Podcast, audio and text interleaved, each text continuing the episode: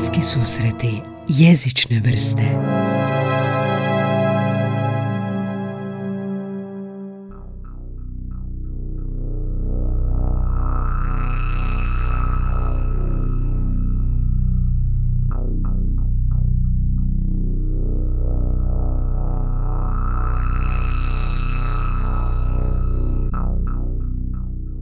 kada sam kao student radio u službi za korisnike na helpdesku na slušalici, e, nekad bi dobio poziv od korisnika koji bi trebao novu lozinku ili šifru za spajanje na internet. Lozinku bi ja ih izmijenio i kada bi korisnik ugovorio tu lozinku, onda bi slov kao B kao Bjelovar, V kao Vukovar, A kao Aljmaš i tako dalje.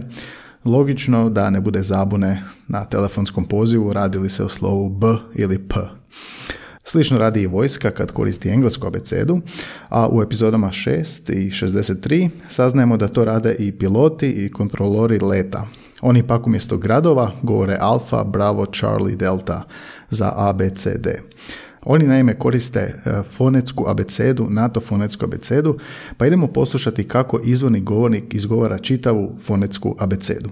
Alpha, Bravo, Charlie, Delta, Echo, Foxtrot, Golf, Hotel, India, Juliet, Kilo, Lima, Mike, November, Oscar, Papa, Quebec, Romeo, Sierra, Tango, Uniform, Victor, Whiskey, X-ray, Yankee, Zulu.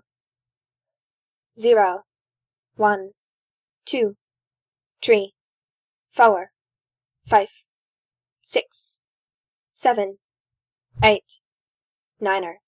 Puno ime ovoga što ste čuli je Međunarodna telefonska abeceda slovkanja ili NATO fonetska abeceda ili fonetska abeceda Međunarodne organizacije za civilno zrakoplovstvo i to je najrasprostranjenija abeceda koja se koristi za slovkanje, odnosno za spelling.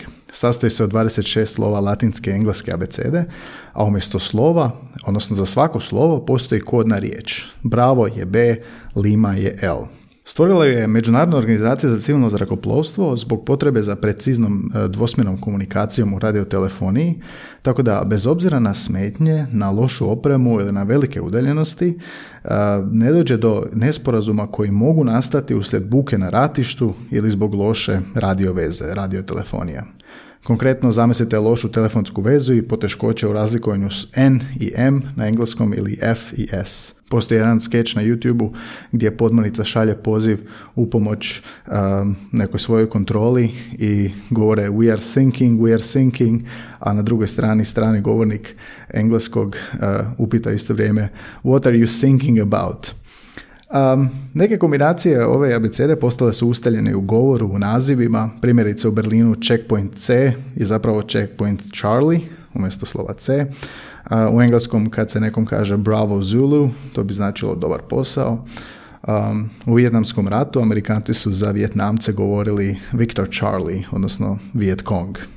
Ovakva vrsta fonetske abecede nema veze s onom fonetskom transkripcijom koja se koristi u jezicima radi izgovora, onim kosnim crtama koje smo možda u školi radili starije generacije. Ovdje gore smo čuli slova, a brojevi koji su isto dio takve abecede su relativno uobičajeni uz nekoliko suptilnih izmjena. Brojevi 3, 4, 5 i 9 su drugačiji. 3 se izgovara kao drvo, tree, tvrdo t. 5 se izgovara kao five sa drugim f, a devetka niner. Five uh, sa drugim f umjesto v da se ne bi zabunilo za fire kao pucaj, a niner ima ovo r na kraju da se ne bi zamijenilo s njemačkim uh, nine, ne. Postoje jasne razlike između američke i britanske fonetske abecede. Britanci imaju svoj izgovor u kojem je r tih u odnosu na nešto, na, u odnosu na američki izgovor r. to se naziva rotički ili nerotički naglasak. Amerikanci će reći Charlie, gdje se taj r čuje, a Britanci Charlie, gdje se ne čuje ovaj r. Ubrzo nakon izuma abecedu su usvojile i međunarodne i narodne organizacije, američka vlada, američka obrana, pomorstvo, agencija za zrakoplovstvo, amaterske radio udruge, udruge i mnoge druge udruge koje koriste radiotelefoniju i takav način prenosa, a između ostalog i NATO. NATO je htio objediniti i ujediniti fonetske abecede, budući da su članice NATO-a prije osnivanja imale vlastitu verziju te neke fonetske abecede tijekom drugog svjetskog rata, kad je ta telefonija bila bitna, pa je nastala očita potreba za razvojem i provedbom nekakve zajedničke standardizirane fonetske abecede koja bi ušla u govor diljem svijeta i koja bi zamijenila dotaljašnju američku vojnu fonetsku abecedu koja je počinjala sa Able za razliku od današnje Alfe. Još prvu fonetsku abecedu je razvila Međunarodna telekomunikacijska unija u 20. godina prošlog stoljeća, a, oslanjala se na prva slova uglavnom poznatih svjetskih gradova i država i nekih specifičnih pojmova. Ta je abeceda išla ovako. Amsterdam, Baltimore, Casablanca, Denmark, Edison, Florida, Gallipoli, Havana, Italija, Jerusalem uh, ili Jerusalem, kilogram Liverpool, Madagaskar, New York, Oslo, Paris, Quebec, Roma, Santiago, Tripoli, Uppsala, Valencija, Washington, uh, Santjepe, Yokohama i Zürich. Početkom drugog svjetskog rata i ulaskom SAD-a u taj globalni sukob, američka vojska 1941.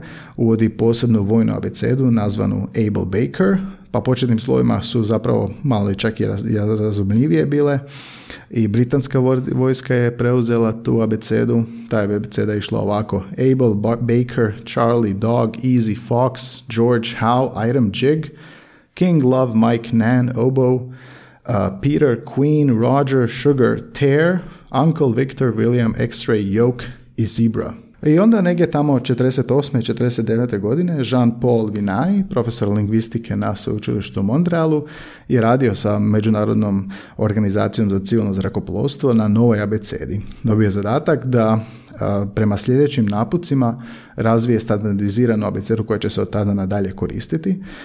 Napuci su bili sljedeći. Svaka riječ mora pod broj 1. Biti korištena u svakom od tri jezika koje su se tada naširoko govorili, dakle engleski, francuski i španjolski. E, zrakoplovci ju moraju moći jednostavno izgovoriti bez obzira na to kojim je materijni jezik. Um, riječ mora biti jasno prepoznatljiva putem radiotelefonije, ne samo ovako u govoru, razgovoru. Prvo slovo mora biti slovo te abecede, prvo slovo te kodne riječi, a mora biti slično riječi napisano u engleskom, francuskom i španjolskom, i zadnji naputak je bio, riječ ne smije biti povezana ni s jednim posebnim značenjem. Nakon par zamjerki i zamjena, 56. je prihvaćena nova abeceda, tada je prihvaća i NATO, 7 godina nakon osnivanja Saveza i već nekoliko godina kasnije ta abeceda je postala univerzalna fonetska abeceda i koja je još tijekom godina doživjela nekoliko promjena i ona danas glasi tako kako ste čuli u uvodu.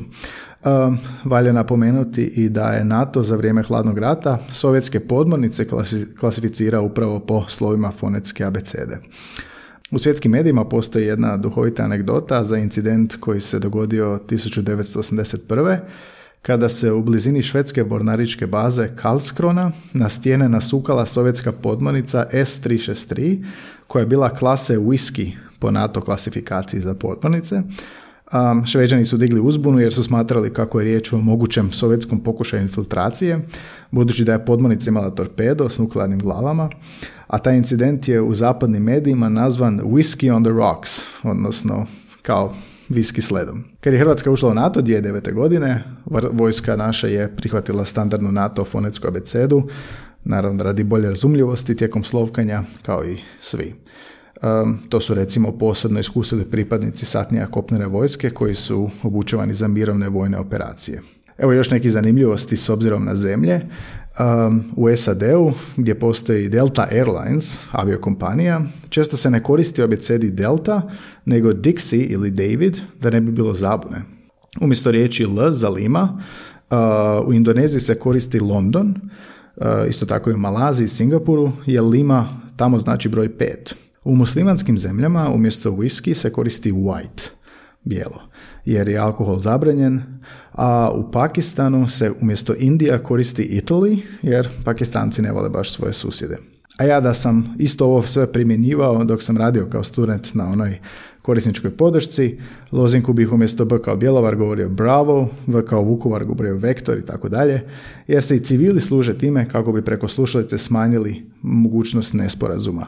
Ovo će se zapravo i događati u Americi na isto tako korisničkim službama, pogotovo ako onaj koji poziva neće biti e, izvorni govornik ili onaj koji radi na službi neće biti izvorni govornik, pa će i oni govoriti isto tako za lozinku ili za neki grad, će govoriti bravo ili vektor. Evo ovaj kratak pregled NATO fonetske abecede, koju ako ste gledali bilo koji Air Force film sa Harrison Fordom ili Nicolas Cageom, imate šanse to čuti.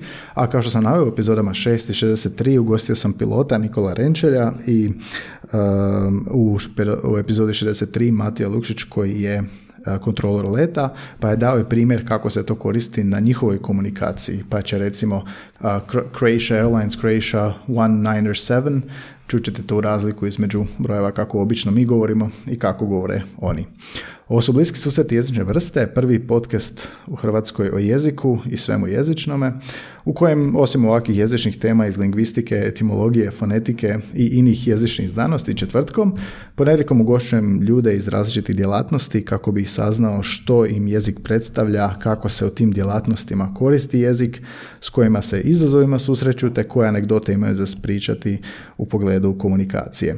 Poslušajte ovaj podcast na svim većim podcast kanalima Apple, iTunes, Google, Spotify, Stitcher i drugdje i zapratite podcast na društvenim mrežama, na Twitteru, Facebooku, Instagramu. Ako podržavate ovaj rad, ako vam se sviđa što čujete iz tjedan u tjedan, potpuno besplatno, ostavite neki like na Soundcloudu, Appleu ili komentar ili se javite na društvenim mrežama, a najbolja im potvrda kad preporučite ovaj podcast nekome kome bi ovo moglo biti zanimljivo. Ja sam Gaj Tomaš, moderator ovog podcasta, a mi se slušamo opet uskoro.